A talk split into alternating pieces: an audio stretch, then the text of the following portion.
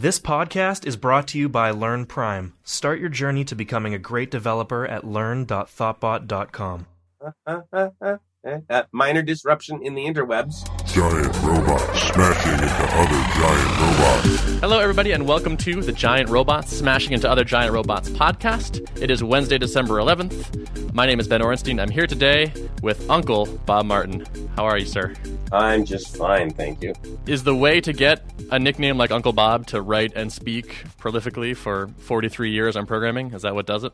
Oh, um, well, um, you also have to work at a place where there is some guy who, uh, who believes it is his mission in life to give everyone a nickname, and then you have to hate the nickname, and then you have to quit that company, and then you have to miss the nickname and put it in your email signature, and then really regret doing that and take it out of your email signature, and then realize that everybody still wants to call you by that nickname and then ultimately realize that it's actually a pretty good brand and you might as well stick with it. This sounds like like the seven steps of uh, accepting like denial or, or grieving. Seven It has a lot to do with that. Yeah, yeah. It's it's it, it wasn't a thought through strategy. I I think it, it seems important that you hate it for a little while. Any nickname that like is flattering is not going to work, right? yes, like the, the the gentle wise one that probably wouldn't work. Master Bob, not so much.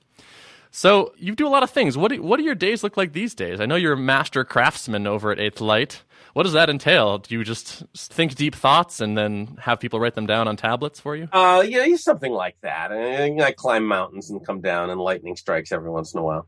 Um, I am the the master craftsman at Eighth Light, which is a privilege. It means that I get to um, to hang out with some very bright guys, and every once in a while give them a little lecture and go and visit their client sites and yell at their clients, and uh, it's a it's a terrific gig. Um, I also do a lot of my own work, so it's it's not just an employment with Eighth Light. I also do my own consulting work and my own training work, uh, and of course, I do the the videos that are um, are so popular nowadays. CleanCoders.com, um, and that's just a hoot. My daughter and I just have a blast with those things.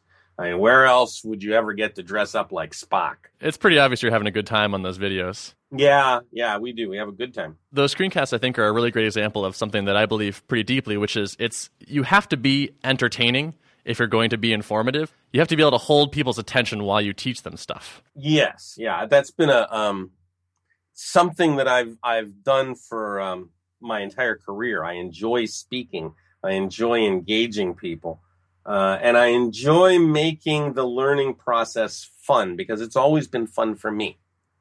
Now, learning all by itself is just a great joy, and then if you can transmit that joy any way at all, uh, you can make it contagious. One of the things I noticed about the videos is you seem to, it's like every five minutes almost on the dot, the scene switches to something wildly different.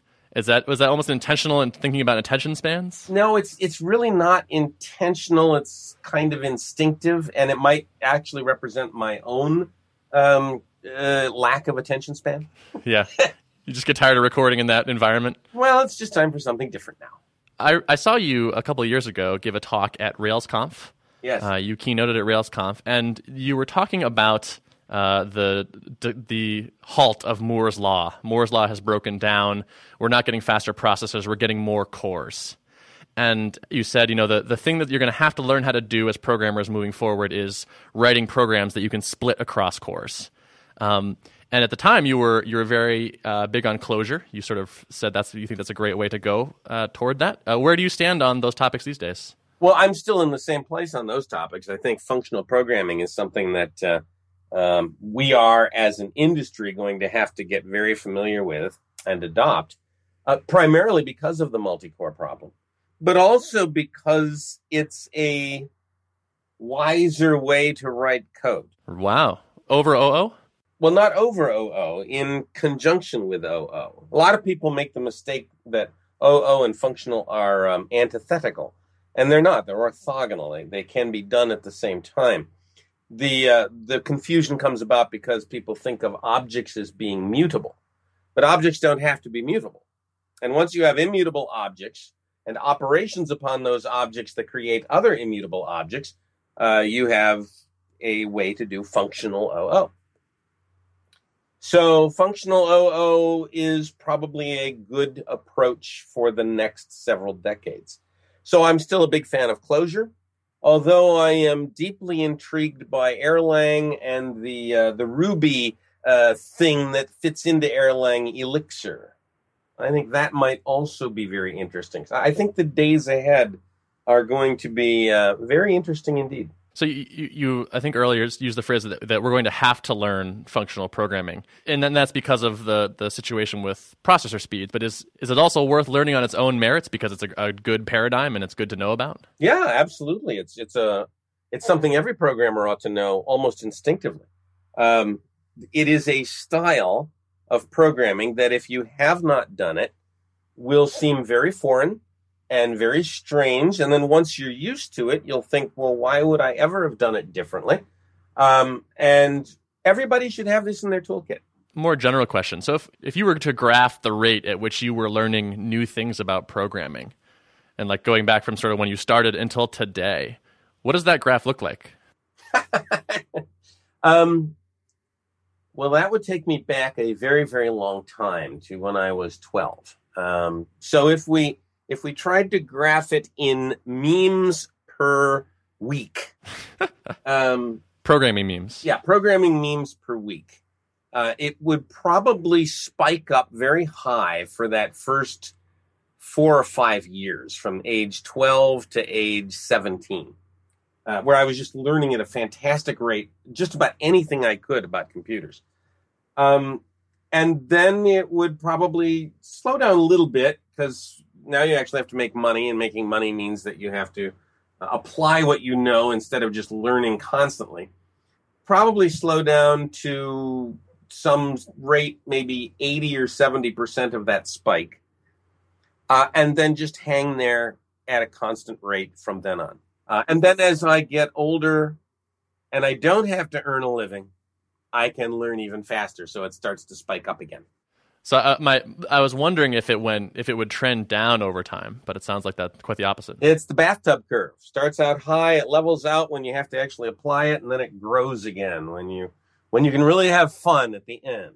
So do you do you how do you how do you learn and, and play and improve these days with that free time? I read a lot. Um, I spend a lot of my time reading, and I read all kinds of stuff: software stuff, science stuff, political stuff, anything I can get my hands on.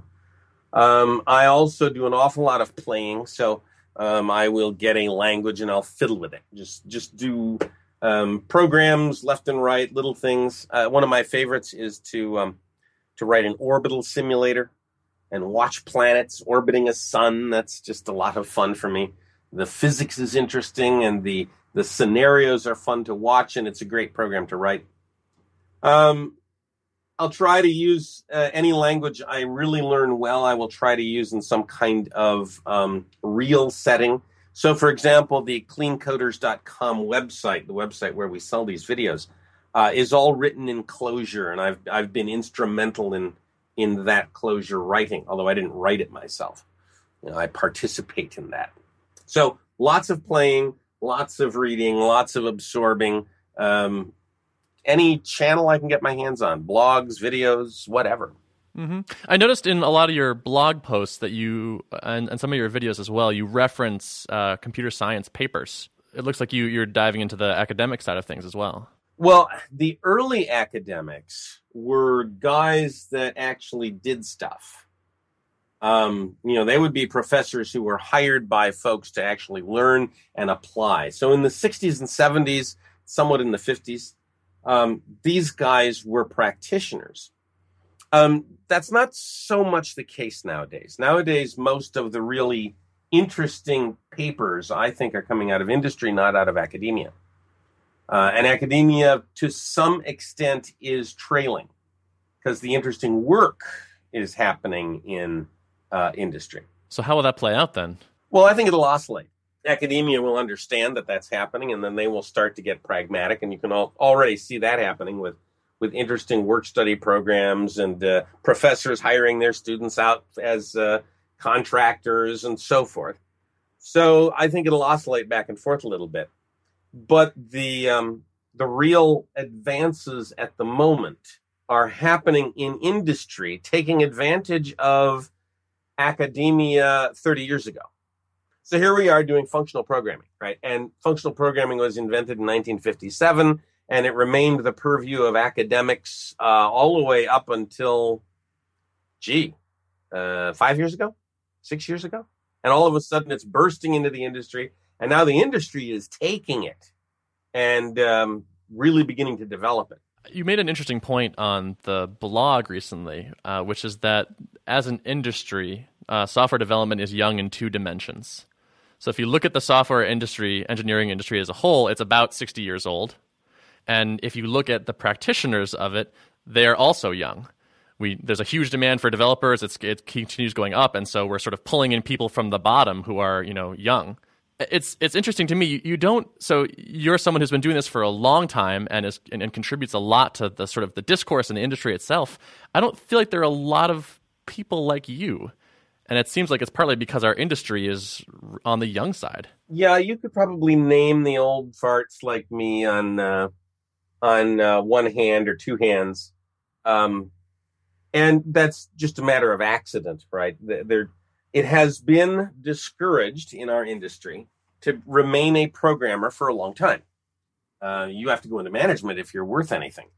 That's a huge mistake that, that our industry has made because it cut off any chance of developing a a stable of guys with enough experience to shepherd the vast number of very young people who are entering the industry. So we wind up with this demographic glut of 20 and 30 year olds, and very few 40 year olds, hardly any 50 years old, and maybe 10 60 year olds in our entire industry. That's a bit of an exaggeration, but it's it's um, probably the right kind of curve. So, who is going to teach the young ones coming in that all of the enthusiasm and ambition and drive that they have can be so badly channeled as to make them utterly impotent for five years. When they don't feel impotent, right? They feel like they're conquering the world. And yet I can watch them out there in the startups and they're all working 90 hours a week and they're all making a horrible mess and they don't understand that they are impotent in what they are doing. All that energy and enthusiasm is going right down the toilet. Mm it's it's interesting that our, in our in our industry we think that that is that's working. Yeah. yes. Right. Like it's it's we it's software engineering is such a craft where you need guidance from people that have been doing it for longer than you have. Like that's at, at Thoughtbot, that's like the, the best thing we found is like you need to sit next to somebody and they need to help you a lot full time for a long time. I, I think that's very important. Um, imagine a um, an army of 22 year old carpenters with hammers glued to their hands and their feet, flailing away at a building, trying to hammer things down. And, and, you know, they're working hard. They're putting in 90 hours, you know, and, and they think they're really talented because they can flail with all four limbs simultaneously. Um, but the house doesn't turn out all that well. Yeah. So so it's partly so we're missing these older voices partly because of uh, the accident of how the industry is shaped. But also it sounds like we brought a lot of this on ourselves ourselves because we sort of say, you know, we promote the best programmers into managers. Right. We've we've thought of programmers as um, a kind of blue collar worker, um, someone who is a um, a replaceable component. Uh, all you need is twenty programmers. Doesn't matter who they are. And so the ones that show a little bit of promise, we think, oh, that, that person should be uh, in management doing marketing or product product management or something. And we take them out of the technical arena. And that's unfortunate. Yeah, agreed. I, I'm I've always been of the the mindset that your your CTO should be an incredible programmer, should be like the best programmer at the company, as opposed to sort of like the lead manager of the managers of programmers. Uh, yes, and writing code.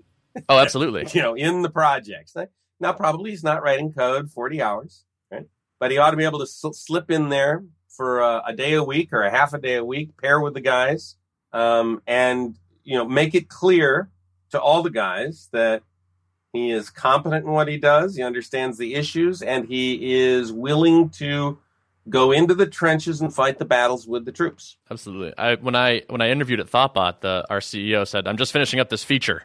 I'll be with you in a second. and like that won more points with me than almost anything else.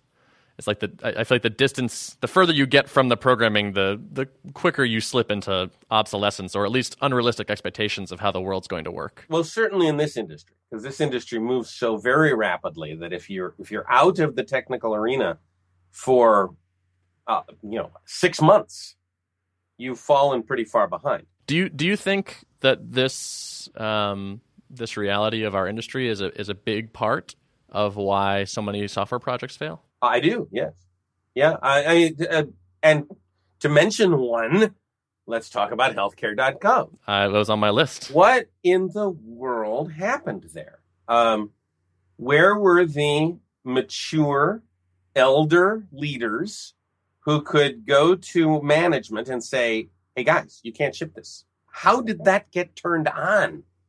it's it, it just boggles my mind that nobody in our industry, nobody uh, who was a programmer or a technical lead or a, a lead project manager could manage to somehow get this thing not to turn on. I, I, like I pulled a quote from that article, which is you said, if I had to define professionalism in one sentence, I'd say professionalism is the willingness to refuse to obey orders that do harm to others uh, or also a different way of wording it. A professional has the knowledge and responsibility to say no as loudly as necessary to prevent harm. Yeah, it's that that last little bit, um, as loudly as necessary, because many people have made the point that no was said. There were people saying no, but it was not said as loudly as necessary. And this might have been out of fear, and it might have been out of the, you know, the thought that, well, if I say it too loud, I'm I'm overstepping my bounds. I might even lose my job. But it seems to me that a professional, by being a professional, immediately takes that risk and that obligation. I may be put in a position position where I must say no, and that may cost me my job, and that's okay because I'm a professional. Those are tough pills to swallow, but it's what's def- it's what defines someone who's professional. A doctor will refuse to do things and the patient will fire the doctor. A lawyer will refuse to do things, and the client will fire the lawyer. And that's the right thing to have happen. So part of being a professional is, is having principles. Yes, principles beyond the uh, employer-employee relationship. Yeah, I like the I like the as necessary part as well. It was it's not enough to say no in a way that simply is like a CYA sort of thing. Like, well, I, t- I told you this wasn't going to work, so now that I've said that, let's just keep going forward. Yes, the I told you so is the mark of an abject failure. If you say I told you so, you are the one who has failed. Why is that? Because you knew and you did not manage to stop the train wreck. And then, you know, the train wreck happens. You say, well, I told you the train was going to crash. And yeah, but you knew you should have stopped the train from crashing somehow, even at the risk of your own job. Uh, so I, I, was I was I was digging through your archive. So I'm, I'm pulling up the greatest hits here. Um, you had a, a, an interesting article on where you clarified what you meant or what you mean when you say test first. So you people think of the TDD cycle as being uh, red green refactor, and you sort of put a little bit of a, a twist on that, uh, or sort of clarified in that. You said what, what you think of test first is is red, and then you clean the test, and then green, and then refactor. So unlike the production code, you can make the test code good before you before the test goes green. Uh, and so test first really just means that the tests come first. That was the uh, the upshot of that paper, and also of one of the videos I did was that test first means that the tests come first, and they come first in the fact that you write them first, you refactor them first. Uh, they are to some extent more important than the production code because the tests allow you to reproduce production code, but production code doesn't necessarily allow you to reproduce tests. And also, there are no tests for the tests. Uh, well, production code tests the tests, and tests test the production code. I, I, um, I often equate this to the uh, the principle of double entry bookkeeping in accounting. You know, accountants enter everything twice. It's not that the liabilities are more important than the assets; they just have to both be done. Uh, it's not that the, the production code and the tests are more important than each other; they just both have to be done. Although I think in, in the case of tests in production code, tests have this trapdoor function um, aspect to them. And that is that it is possible to write a set of tests that will force you to write an entire application. But it's not possible to take an existing application and get all the tests out of it. So they're important. So write them. Yes, they're important. Write them. Write them first. Uh, don't you're not doing test-driven development if you're writing your unit tests second. Um, write them first. Treat them as uh, something that you absolutely have to have. And if you have to have them, the only way to get them is to write them first. So you um you have an article on something that you call the clean architecture, sort of a, a set of ideas for building fairly complicated applications or simple ones. uh, sure.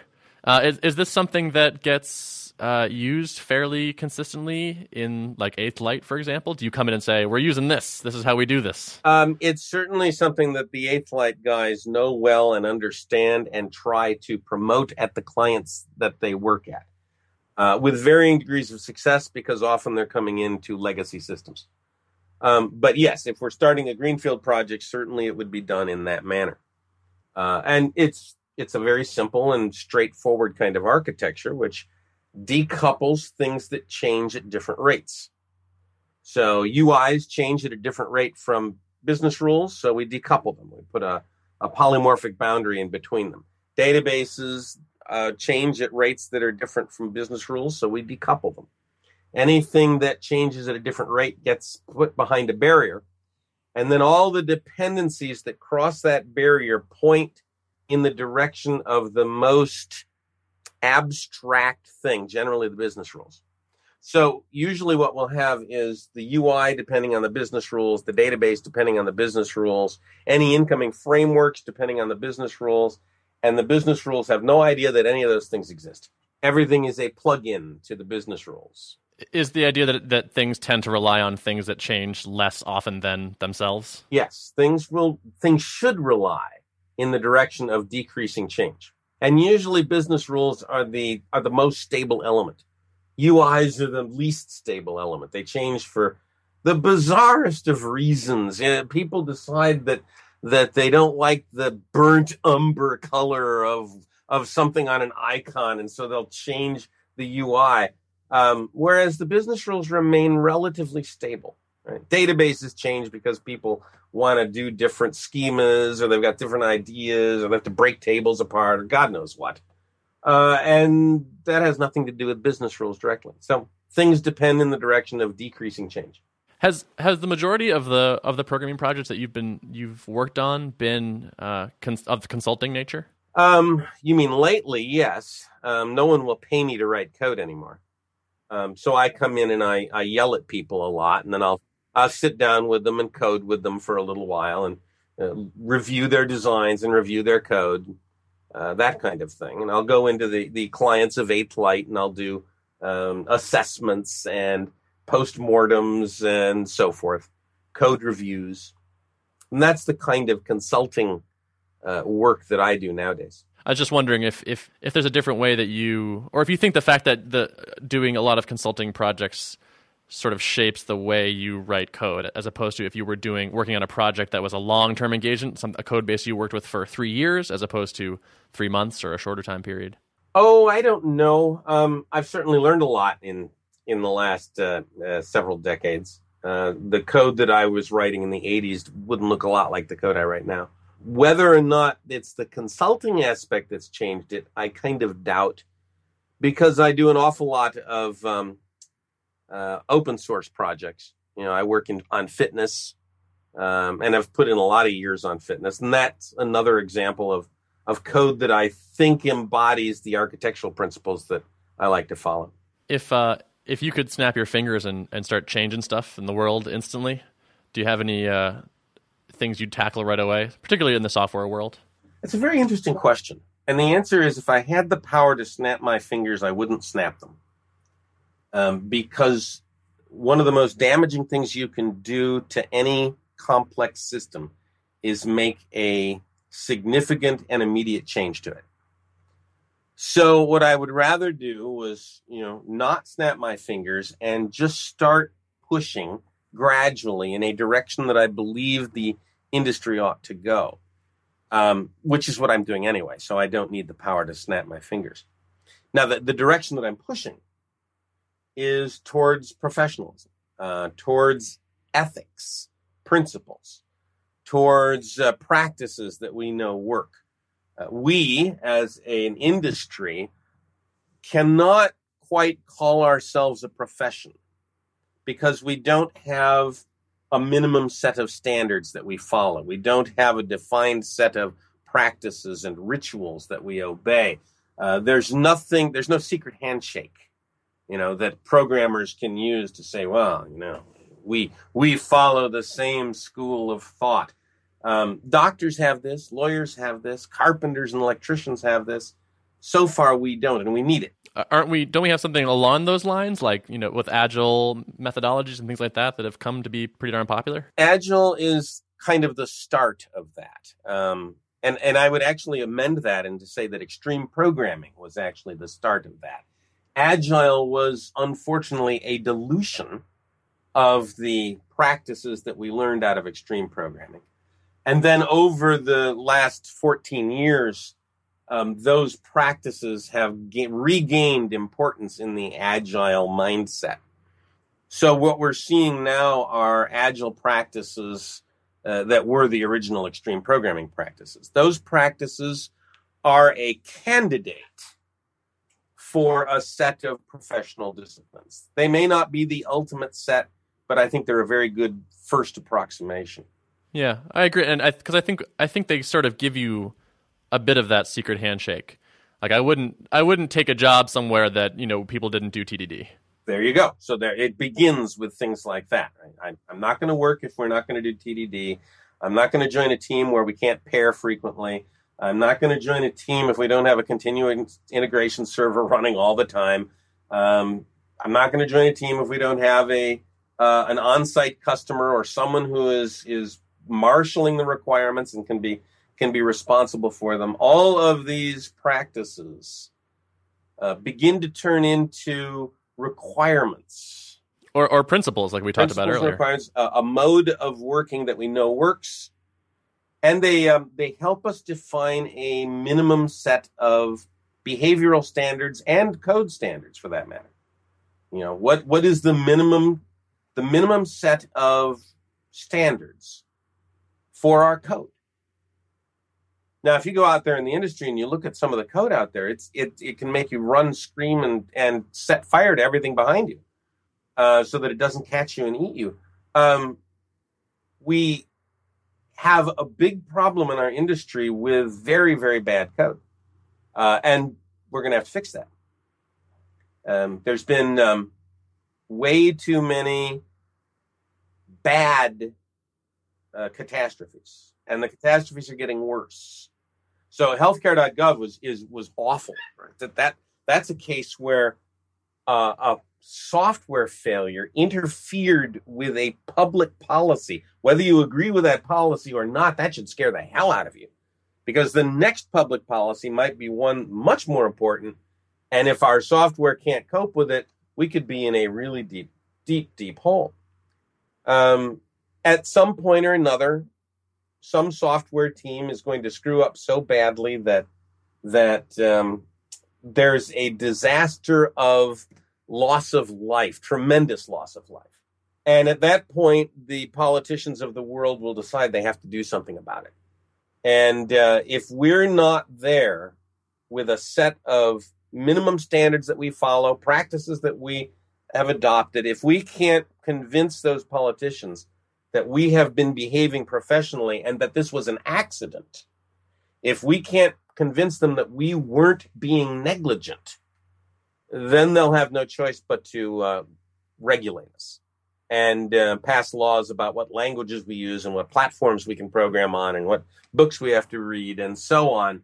Uh, and that would not be a good outcome. I, I don't want to be a civil servant. So you said that we have this problem in our industry where people are writing terrible code. And I, I, I uh, direct a chorus in my in my off time, and one of the things we say is like we like to complain about the guys that don't sing so well, And the things we, one of the things we remind ourselves of is no one shows up to rehearsal wanting to sing poorly. You know, no one is there to sabotage the efforts of the group by through singing poorly. And so I, I have to imagine that it's similar with programming. No one wants to do a bad job. And so somehow they have been failed or they're they're failing to do something, but it's probably not in intent. I think there's two two issues here. Um, I have seen code written by people who are just clearly incompetent. They shouldn't be programmers. Uh, they don't have the mental wherewithal to do the job. And we do have to admit to ourselves that there are people who cannot think the way a programmer needs to think. Um, so there are people who shouldn't be programmers. But the other issue is much more problematic. And it's the idea that um, the programmer, who's very talented, believes that the, they are doing the best service to their employer by rushing madly, creating what they know to be a mess because they believe that uh, time to market is everything. And the, the logic there that's wrong is not so much that time to market is important, but that rushing is the way to get to market fast. That rushing attitude that says, I'll go back and fix it later once we're billionaires, um, is badly misplaced because you cannot go fast by making a mess, ever.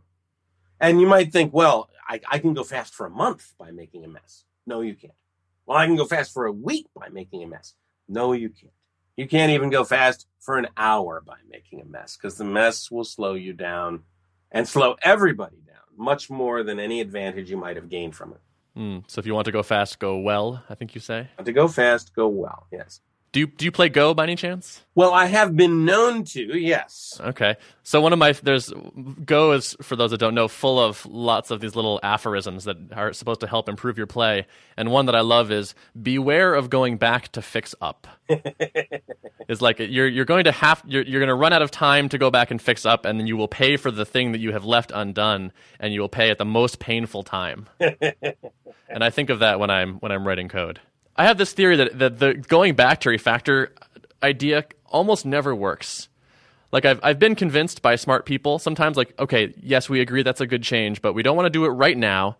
Uh, there's a bug in production so we got to get this out and then we're going to go back and fix that. And I'm just always so skeptical because I've seen this fall by the wayside so many times. There's always this mythical like time when we will get to go refactor everything or we'll remember to go do it and it just I've seen that not happen so many times. I'm just really skeptical of it these days. Well, and and you should be. Um, although there is nothing wrong with fixing an emergency bug in production and then refactoring. You have to have priorities, but you do have to do that refactoring, and that refactoring should be within an hour or two, right? Not something that you put at the end of the schedule. There should be no refactoring line on the project plan. There should be no Gantt chart blob that says, here we will refactor. Refactoring should never appear on the project schedule. It's just something you do all the time. Right. It's like you don't you don't have a line in there for like, and then we will check the code into the, the version control. Yes, yes. or then we will wash our hands after going to the bathroom. Um, it's just something you always do. I hope. Hopefully, and when it's when it becomes a thing that you don't always do, then it doesn't get done. In my experience, well, it's as soon as you put like a to do item, like go back and refactor the, the whatever. It's like, yeah, that's I feel better because I wrote it down. Only it's just not going to happen. Yes. Do you have any uh, new books in your kicking around? In my head, yes. Um, I'm supposed to be writing one called Clean Architecture, um, and um, the words are certainly forming in my head. I need to write them. How do you? What does your writing process usually look like? Well, my writing process usually works like um, taking an hour or two every day, uh, writing a page or two, accumulating 800 pages, throwing out 400, assembling the rest of them into something that I think is reasonable, and shipping it. I haven't begun the process of writing anything once a day yet uh, because the words have been not quite there in my head and I'm also doing all these videos, and they take up an awful lot of energy and time. Um, so I'm trying to sort that out because it's a book I do need to write. Do you do you stop and think, hey, I probably have only n books that I can get done? What's most important to say? Yes, yes, I do think that. yeah. So this one, this one's at the top of the queue. It's it's the one I'm certainly going to do next. Yes, I just have to start writing. It's it's that daily habit that really is the important part, right? Yes, that and and you know I did start about a year ago. I started writing it, and I didn't like what was coming out, and I just threw it all away. And I stopped, and I've stopped now for about a year, thinking about it and juggling it about in my head, and I and it was just in the last three or four weeks that something gelled, and I thought, oh, I bet I could write this now. Um, and so I've got the got my schedule lined up so that I can um, start to put some words down on paper here pretty soon.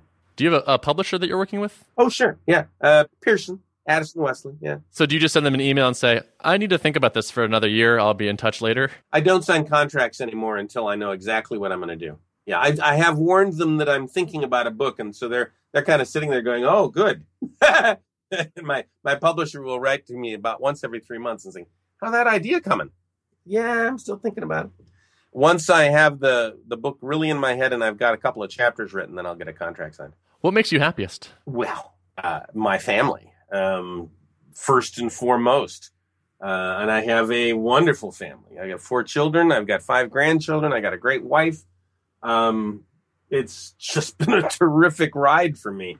So, yes, what makes me happiest, that's certainly it. Career wise, um, I, I just love what I am doing. Um, I, I love getting in front of people and um, talking and, and telling them about software and teaching them. Um, I, I love the videos I'm doing. It's just an absolute hoot. Of course, that involves family. My daughter is my camera person and my director and, and producer. And um, my son is um, business partner in the whole venture. And so I, I have an awful lot of family contact there. Um, and of course, nothing quite beats writing a module and cleaning it and looking at it and thinking, my goodness, that's a nice piece of code. Awesome. I couldn't agree more. Uh, so, uh, Uncle Bob blogs at blog.eighthlight.com. Uh, he gives talks a lot. If you get a chance to go see a talk, go see them. They're great. If people want to get in touch with you, what's a good way to do that? Um, my Twitter handle is Uncle Bob Martin. Um, my um, email address is unclebob at cleancoder.com.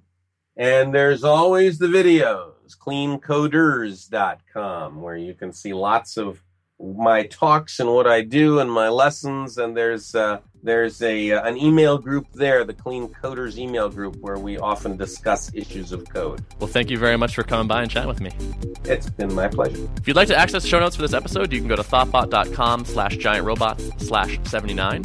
Today's podcast was recorded and produced by Mike Manor and edited by Igor Stolarski. Thanks for listening.